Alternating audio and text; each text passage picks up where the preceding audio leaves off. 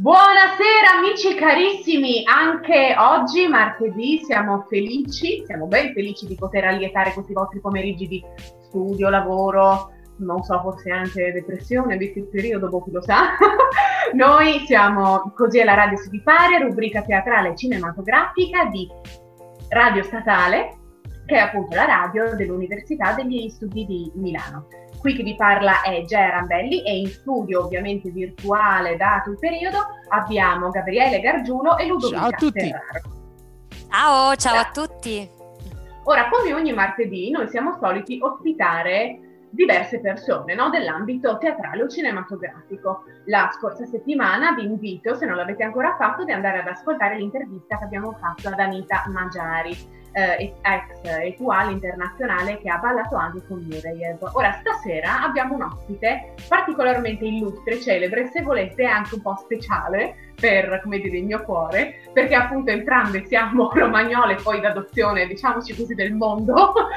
romano, milanese a seconda del momento. E eh, entrambe, diciamoci, abbiamo la passione per il teatro, eh, la fortuna vuole che ne abbiamo fatto, come dire, il nostro lavoro. La grande differenza tra me e lei è che lei è molto più famosa e molto più brava e ha ricevuto un sacco di premi per questo. Sto parlando di Elena Bucci. Intanto io sono anche abbastanza emozionato perché è la prima volta che abbiamo in programma eh, un'attrice teatrale di uno spessore gigantesco, cioè soltanto i premi sono tantissimi, premio Ubu, premio Eleonora Duse, premio Ancta, insomma ha vinto tantissimi premi per tantissime eh, performance diverse, tantissimi ruoli diversi e peraltro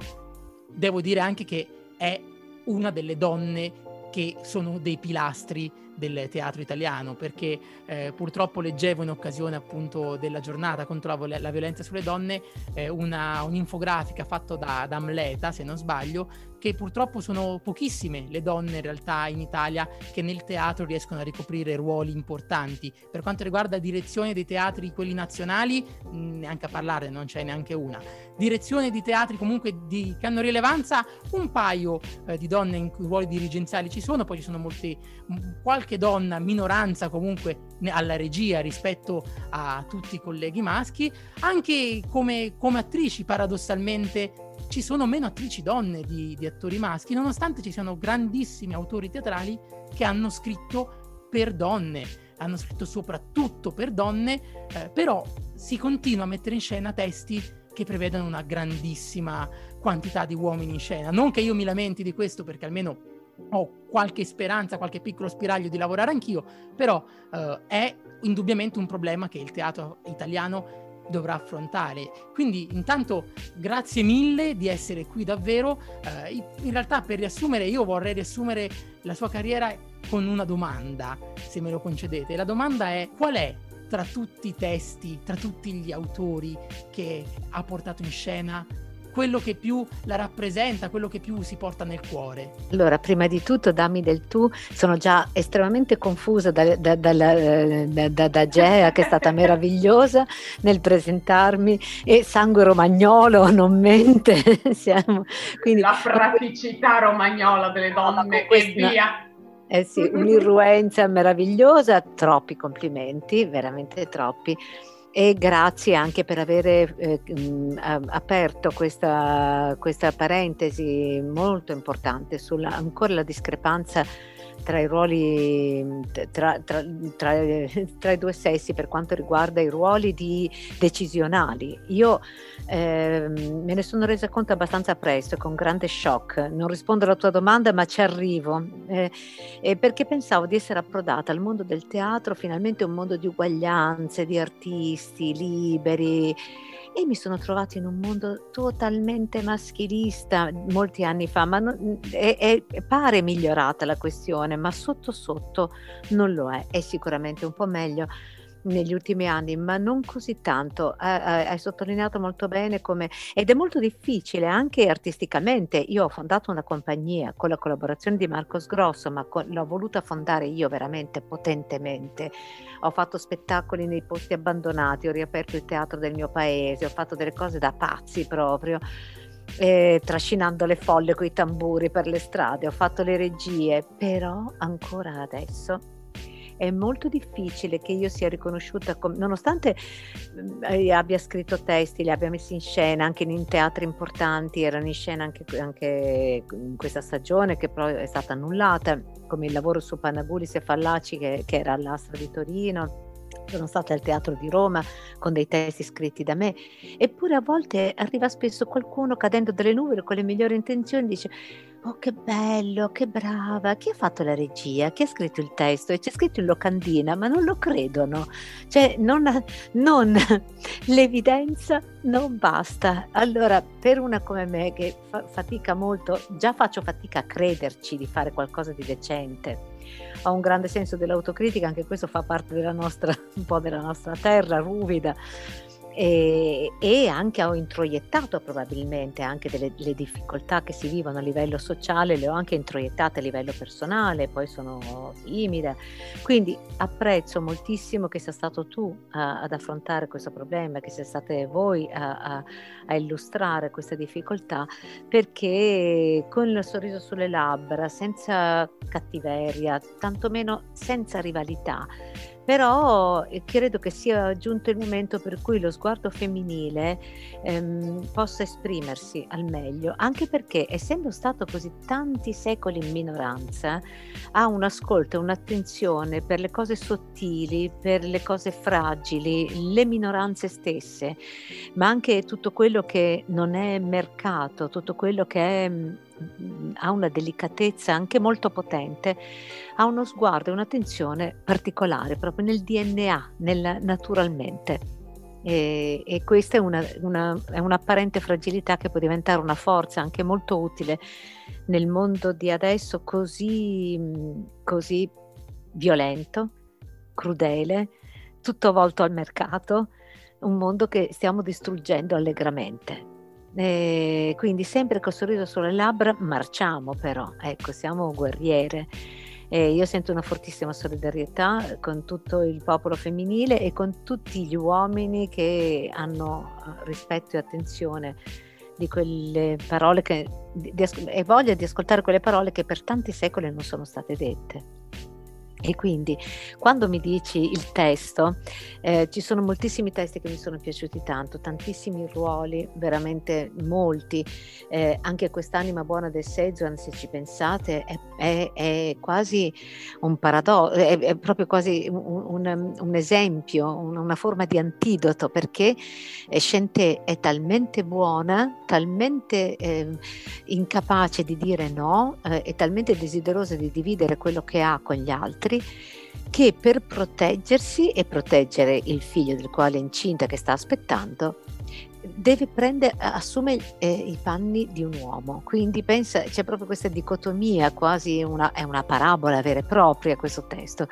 E quindi e, e deve, per poter essere se stessa deve lacerarsi in due, dichiara un'incapacità di, di mettere in equilibrio le due voci e le due istanze, volere bene a se stessa e volere bene agli altri. È lacerata e divisa e si presenta al pubblico completamente nuda nel finale, proprio nella sua incapacità di conciliare gli opposti, ma con una speranza molto forte perché rivolge una domanda al, pub- al pubblico e dice troviamo tutti insieme il modo di dare aiuto alle anime buone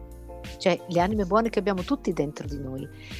troviamo il modo di dare voce alla, alla nostra, alla, nostra alla, alla, bontà che abbiamo dentro, naturale,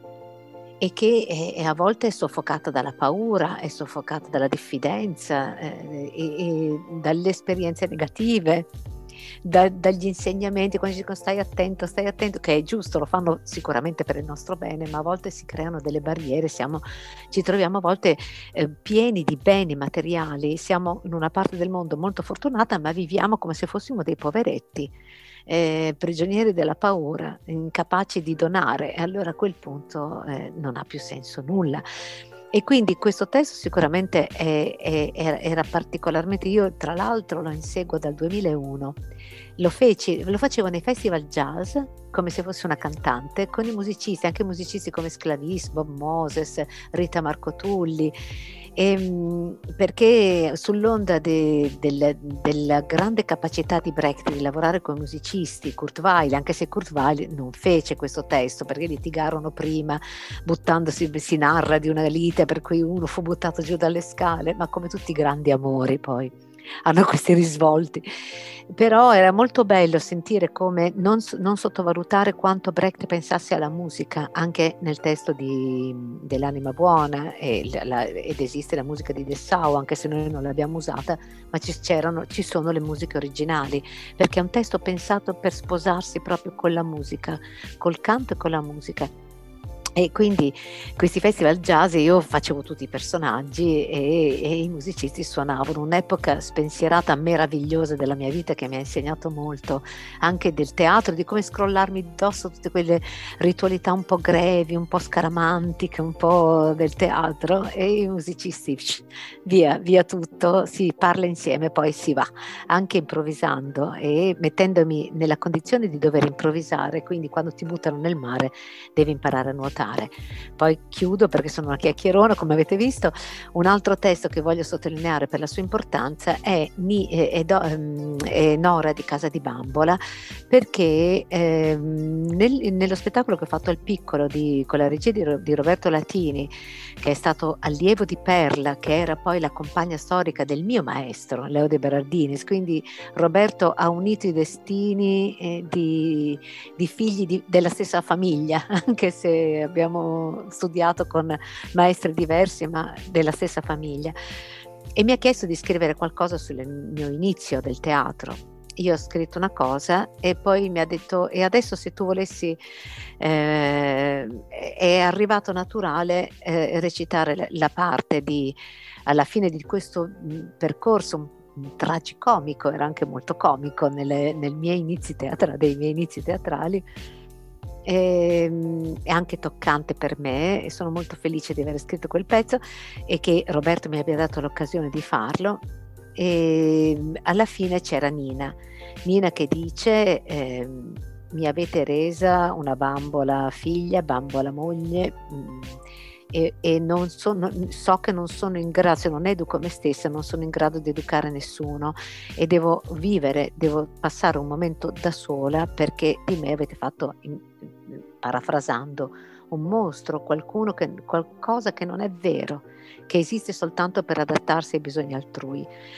E questo testo di Ibsen che sembra così lontano nel tempo, in realtà è di una vicinanza incredibile ed è molto tenero che un uomo arcigno e duro e cupo come Ibsen l'abbia scritto, abbia avuto questa intuizione, sul, questo sguardo sul, sul femminile. Ed è molto bello che la Duse, che viene, anche lei era un'attrice, ma che capocomica, ma che regista, abbia voluto portare in Italia proprio i testi di Ibsen anche se lui non l'ha voluta incontrare, lei ha cercato di incontrarlo, però ha avuto il coraggio di svecchiare il repertorio ottocentesco portando Ibsen, un autore complicato, difficile, strano, quindi che coraggio femminile, artistico, che poi invece adesso viene letta spesso, ah sì, la storia con D'Annunzio, invece è una donna di una coraggio, di un'innovazione, di una potenza trasformativa immensa. E, Elena, io ti ringrazio tantissimo. Avrei voluto iniziare anch'io col farti i miei complimenti, ma credo che questa eh, carrellata di emozioni e di esperienze abbia già detto tutto da sé ai nostri radioascoltatori. E io anche porto nel mio cuore Elena, proprio perché l'ho conosciuta tre anni fa al Napoli Teatro Festival, abbiamo lavorato sul mare, sulla bellezza appunto di uh, quante cose potessero nascere appunto uh, riflettendo uh, su questa tematica e eh, ovviamente um, entrando in relazione con tanti altri artisti provenienti anche da eh, arti o comunque percorsi, esperienze differenti. Quindi è un'esperienza che porto sicuramente nel mio cuore anche perché è l'esperienza immediatamente precedente al mio trasferimento a Milano, al mio intraprendere la mia carriera di attrice. Eh, sicuramente insomma a un, livello, a un livello superiore. Quindi io devo ringraziare pubblicamente questa donna che tra l'altro ha nominato due, ehm, insomma, due pilastri del teatro, Ibsen da un lato con Casa di Bambola, Brecht con L'anima buona del Sezzuan dall'altra e eh, da eh, grande eh, studiosa ed interessata di Bertolt Brecht non posso perdere di certo questa occasione per porre ad Elena Bucci alcune mie curiosità. Eh, l'anima buona del Sezzuan avrebbe dovuto debuttare al piccolo teatro nel maggio scorso, ma per motivi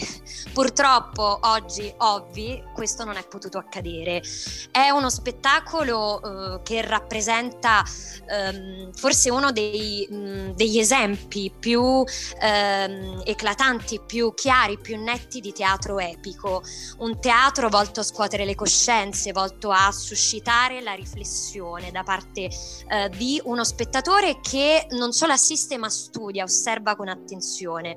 Dal punto di vista attoriale, come avete affrontato lo straniamento? Che cosa vuol dire eh, per un attore recitare in terza persona? Allora, eh, la questione dello stranamento è molto, molto complessa da, da affrontare a parole e anche perché ci sono molte teorie al riguardo, eh, Brecht si muove proprio nel Novecento, il secolo critico per eccellenza, dove tutti hanno cominciato a scrivere di teatro in una maniera molto molto approfondita, dove quasi quasi i testi critici sono diventati eh, preponderanti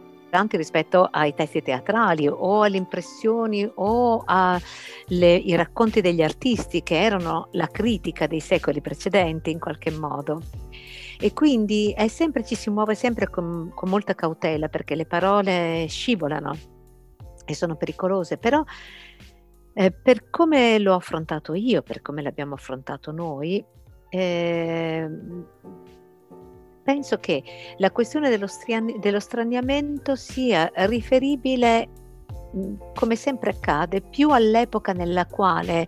eh, viveva eh, Bertolt Brecht, piuttosto e al teatro che lui vedeva, piuttosto che a un concetto assoluto. Eh, ci sono tanti tipi di straniamento, probabilmente lui aveva bisogno di staccarsi da un, da un modo di recitare probabilmente fintamente immedesimato, molto eh, un finto vero falso mo- molto fin- finto e fintamente appassionato. Chi, credo che eh, spesso le, le, le, prese di posizione teoriche dei registi, degli scrittori, degli autori eh, vanno lette, credo, in confronto a quello che veniva prima, perché il teatro sostanzialmente afferma sempre o quasi sempre le stesse semplici cose,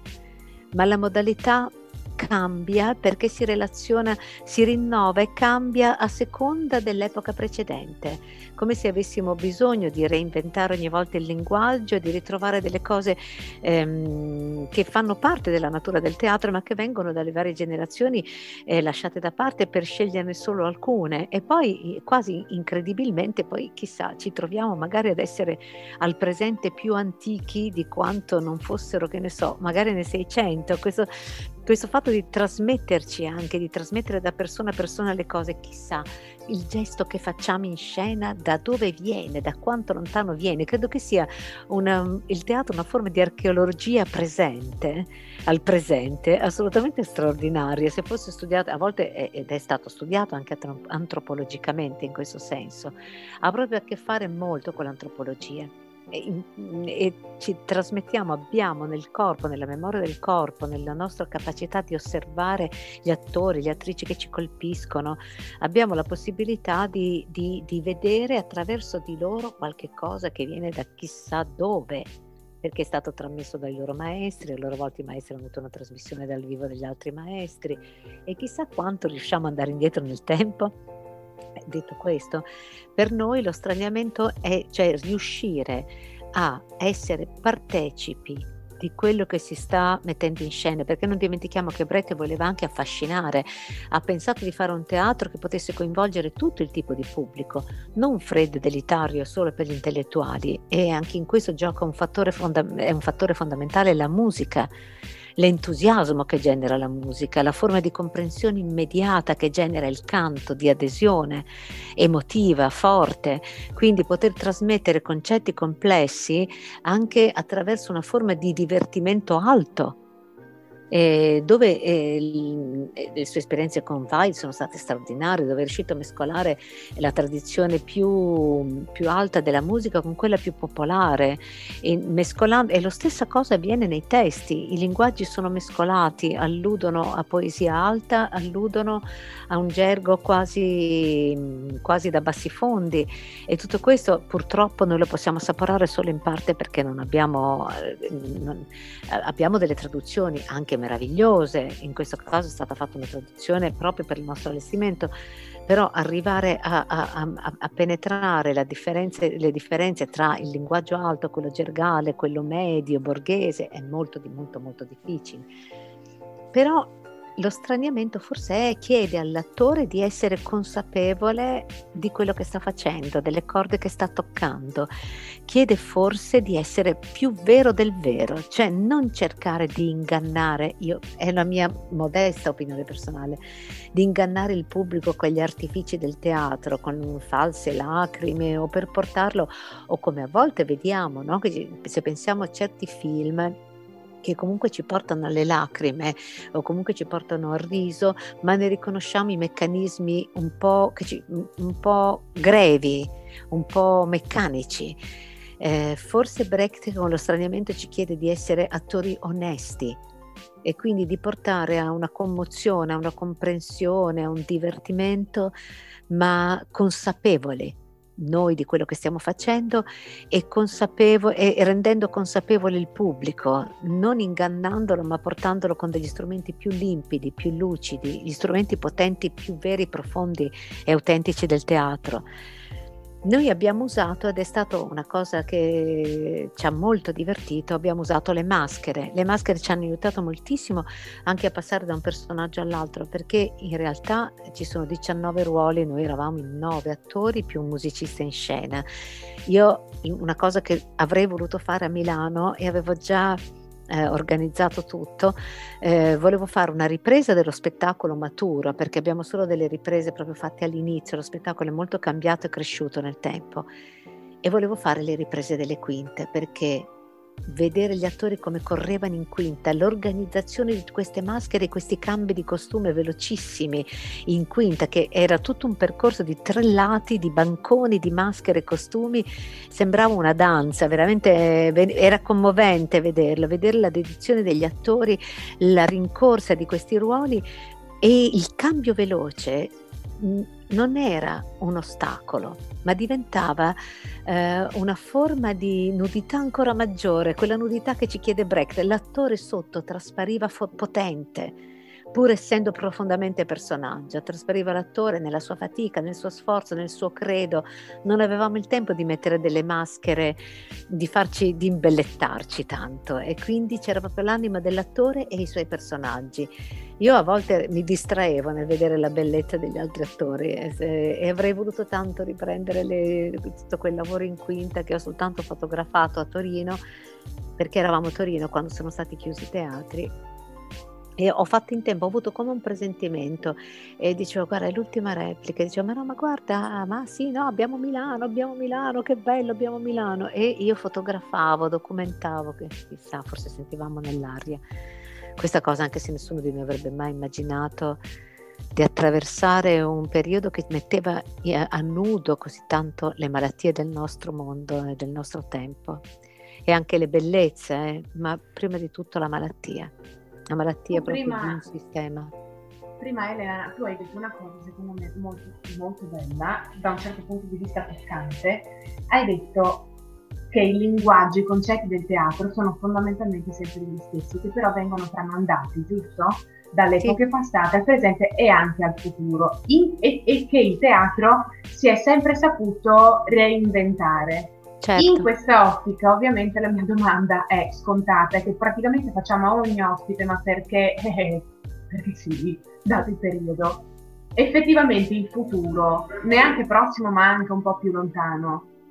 proprio perché il teatro si sa reinventare, come lo vedi? Cioè, per te è possibile una realtà di solo streaming, anche per esempio per il teatro proprio di prosa, come quello che fai tu? O o no? Cioè, comunque ci dovrà sempre essere una sorta di via di, di mezzo, non potrà sempre solo esserci il bianco e il nero, ci dovrà anche essere il grigio e tutto il resto della,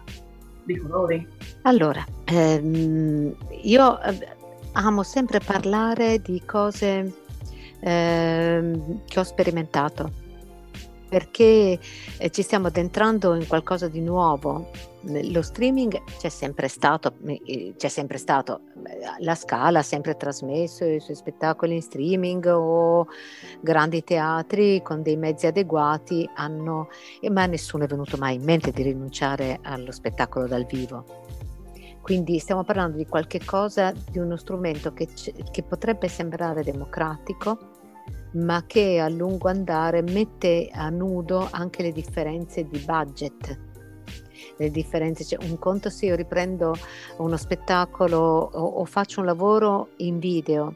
e ho 10 telecamere e ottimi microfoni e posso lavorarci una settimana e 10 giorni, allora in qualche modo faccio un film del teatro che vorrei e un conto è eh, avere meno mezzi, il che non vuol dire che non si riescano a comunicare comunque anche con pochi mezzi risultati artistici alti. Come a volte in teatro uno può fare uno spettacolo con grandi mezzi ma eh, comunicare male. Quando l'esperienza che ha fatto, è stata meravigliosa perché eh, l'esperienza di cui, abbiamo, di cui, ha parlato Ludovica, no? eravamo tanti attori, ehm, ho potuto permettermi di avere tanti attori perché il festival ha dato libero accesso a tutti, non c'era una quota da pagare. Eh, ma eravamo in uno spazio molto difficile della periferia di Salerno, eppure là dentro siamo riusciti a intersecare linguaggi di attori di provenienze diverse, scritture originali, canti. È stata una cosa di una potenza pazzesca e non avevamo nessun mezzo tecnico, niente, proprio niente, se non noi stessi. E quindi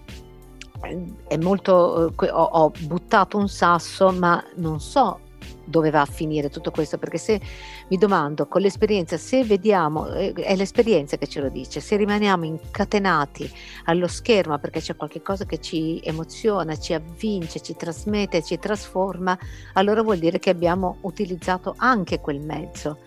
anche con niente. Eh, eh, eh, quindi dobbiamo, è tut, ancora tutto un esperimento da affrontare.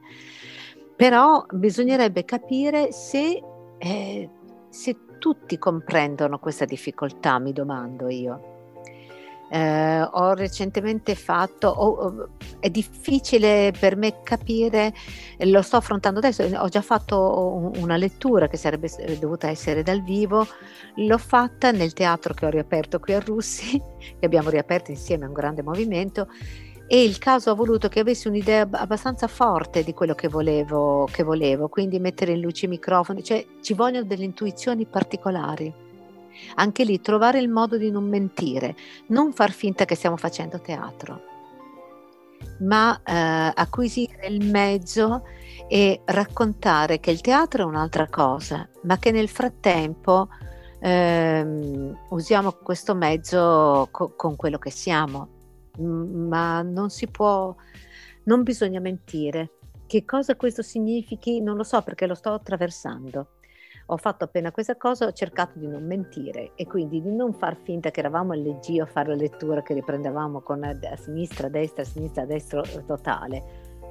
Ho provato a fare un'altra esperienza con uno spettacolo più strutturato, ma eh, eravamo in scena con i nostri fogli, il tavolo, ma con una luce particolare, con... Eh, bisogna tradurre anche il nostro modo di recitare, è, è qualcosa da, da studiare. Non vorrei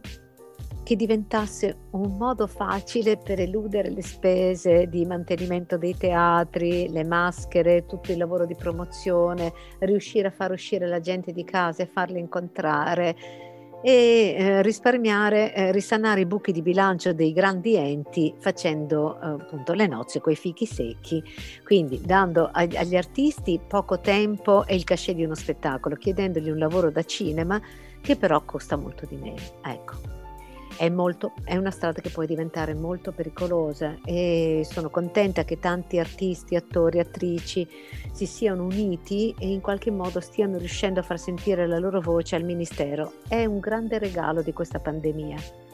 L'unione degli artisti e anche a proteggere i più deboli, anche quelli che non sono riusciti ad avere accesso a nessun tipo di ristoro, si stanno battendo per questo. Ed è, ed è importante perché esistiamo, siamo in Europa, eh, un, un, un, dove in altri paesi questa cosa viene contemplata e, ed è giusto che sia così. Eh, non so se ho risposto adeguatamente alla vostra domanda, perché anzi fatemene delle altre più precise perché ci stiamo avventurando veramente in qualche cosa di nuovo dove tutti i punti di vista sono preziosi. Ecco. Bene Elena, io mi ritrovo molto d'accordo con te, eh, soprattutto sulla questione mh, dello streaming, cioè oggi è possibile attraverso le moderne tecnologie ehm, in qualche modo mandare avanti lo spettacolo, ma viene a crearsi qualcosa che non è teatro, ma qualcosa di altro. Sono strumenti che certamente possono permetterci in questo periodo di eh, creare dei contenuti artistici. Eh, in un certo senso sono strumenti che ci stanno permettendo anche in questo momento di rendere possibile questo incontro, questa intervista ma dobbiamo stare attenti perché il teatro ha un'etica e dobbiamo rispettarla. Eh, non si può pensare ad un teatro che non abbia un pubblico dal vivo, la magia, il contatto, la relazione, eh, lo scambio reciproco no? di, di, di, doni, di emozioni, avviene proprio in, in, un punto preciso, secondo me, tra la fine del palco e l'inizio del, del è la prima fila ecco, di, di, di spettatori. E, e, questa è un, secondo me un, un'opportunità, un, uh, come dire, un, un, momento di vita vissuta che non possiamo assolutamente sacrificare. Quindi ci tengo moltissimo a, a ribadirlo, a sottolinearlo. Immagino insomma che tu sia, sia d'accordo con me. Assolutamente sì, anche perché guarda, più passa il tempo e meno sono in grado di definire che cosa sia questo teatro che ci prende questa passione che ci attraversa e, e, senza la quale non riusciamo a vivere, non riusciamo quasi a relazionarci con il mondo, è come se fosse un modo, il nostro modo di relazionarci col mondo e diventa, diventa sempre molto, molto misterioso. Appunto, ritornando, mi viene voglia cosa darei per poter chiudere gli occhi e vedere che cos'era il teatro dell'antica Grecia o il teatro dei nostri comici dell'arte c'è qualcosa di, che ha a che fare col magnetismo proprio fisico, con, non soltanto con le parole che vengono dette, ma proprio con un'energia, con un'energia magnetica che si sviluppa dai corpi, dalle, delle persone, da, da, dalla telepatia. È qualcosa che antropologicamente si avvicina a, a, dei rituali profondissimi e che hanno a che fare anche con qualcosa di con un senso del sacro, del religioso che prescinde dalle singole religioni. Vero, sia un qualcosa di spirituale. Sì, che è, è proprio anche eh, la famosa catarsi, cioè la condivisione dei misteri principali della vita che nessuno risolve mai. Vita, morte, amore, odio, conflitto, vicinanza, desiderio, eh, declinate in moltissimi modi in una in serie infinite di storie irripetibili, tutte diverse, perché sono le storie di tutti noi, e a volte eh, mi, mi mi stordisce quando sono, sto per cominciare uno spettacolo, tu vai a raccontare una storia a persone e ognuna di loro è protagonista di un romanzo. Ho sempre una curiosità immensa per le vite altrui, non solo per quelle scritte che fanno parte dei, dei personaggi. E questo è anche il teatro che mi ha, proprio, mi ha aiutato anche a raccontarle, oppure è, stato, è questa curiosità che me, mi ha aiutato a scrivere. Per il teatro non so dove comincia uno, finisce l'altro, però Sicuramente esiste una, un'energia trasformativa che accade dal vivo e dal vivo l'appuntamento è irrevocabile in qualche modo. Ehm, poi non voglio, non voglio esagerare con delle sottolineature né con l'enfasi, però sicuramente è, è qualcosa di, che è avvolto ancora nel mistero. E proprio per questo eh, continuiamo a praticarlo con questa, mm, eh, con questa dedizione secondo me. Eh, è sempre una grande ricerca e l'aspirazione credo di tutti sia entrare in un teatro in un modo e uscire trasformati o perlomeno più coscienti o perlomeno eh, è meraviglioso quando si riesce a entrare in uno stato meditativo, non che non ascolti quello che accade, ma come se quello che, che accade ti mettesse di fronte la realtà profonda di quello che stai vivendo, del, di quello che tu sei esattamente in quel momento, una forma di, di specchio e fotografia, eh, è, è, molto bello e, e aiuta molto nel, nella tristezza e nel dolore, ma e dal vivo è proprio un'altra cosa. Ecco, quando io mettevo in guardia, mettevo in guardia in modo alto, filosoficamente, artisticamente, come abbiamo appena detto, e mettevo in guardia anche contro le, le possibili strumentalizzazioni di, di, questo mezzo, perché eh, ci renderebbe, sarebbe ingiusto, no? magari que- quello che noi sappiamo fare sul palco. Eh, bisognerebbe darci gli stessi strumenti del cinema, ecco, questo volevo dire, anche che mh, mm, lo streaming un po' casalingo come viene interpretato da molti teatri italiani, diciamo è un po' così, mostra un po' la corda, anche se magari ci sono dei professionisti bravissimi, degli operatori bravi, però pensa che cos'è eh, una regia in diretta di uno spettacolo. Chi fa la regia in diretta, la troupe può essere tecnicamente meravigliosa, ma sceglie il punto di vista dello spettatore mentre invece a teatro lo spettatore è libero di guardare quello che vuole in ogni momento, è libero di chiudere gli occhi, fissarsi su qualcuno che passa sul fondo e mm, nello streaming per forza di cose c'è qualcuno che non è, è l'artista, perché sennò ci sarebbe la regia. Oppure bisogna fare delle regie, chi fa la regia del, dello spettacolo teatrale deve fare anche la, la regia dello streaming, del video ma probabilmente non ha l'esperienza necessaria. Quindi diciamo che ci sono tante domande dentro questa cosa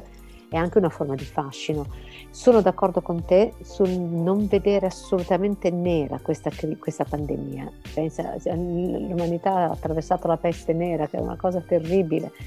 e ne sono uscite storie meravigliose, quindi e, e rinascite. Quindi assolutamente, quando parlo di, del regalo di una fotografia spietata, è proprio la possibilità di vedere la verità, che secondo me è una delle... la verità, cosa dico? Di, di, vedere meglio la realtà, ecco, di, credo che questa, questa, questa, situazione della pandemia abbia fatto calare dei veli e quindi tutte le volte che possiamo vedere meglio le cose penso che sia un regalo, perché abbiamo degli strumenti in più e quindi e credo che ci abbia regalato anche una grande vicin- vicinanza non solo tra gli artisti ma anche tra le persone, anche tra altri popoli. Siamo veramente un'umanità. Se non riusciamo a comprendere adesso che siamo, siamo oh, la fratellanza del, del, degli esseri umani e la necessità che questi esseri umani lasciano in pace gli altri esseri viventi e, e la natura, eh, trovando il, prendendo quello che basta e non tutto quello che vogliono, eh, questo so, sarebbe un'occasione per tutti. Detto questo, vi ringraziamo per averci seguito. Seguiteci sui nostri social, eh, seguite sulla pagina Instagram perché lì daremo tutte quante le, le informazioni. Noi andiamo in onda eh, appunto tutti i martedì alle 17. E mi raccomando, seguite in tutti i modi e le maniere Elena Gucci, le belle bandiere nel, col loro sito internet perché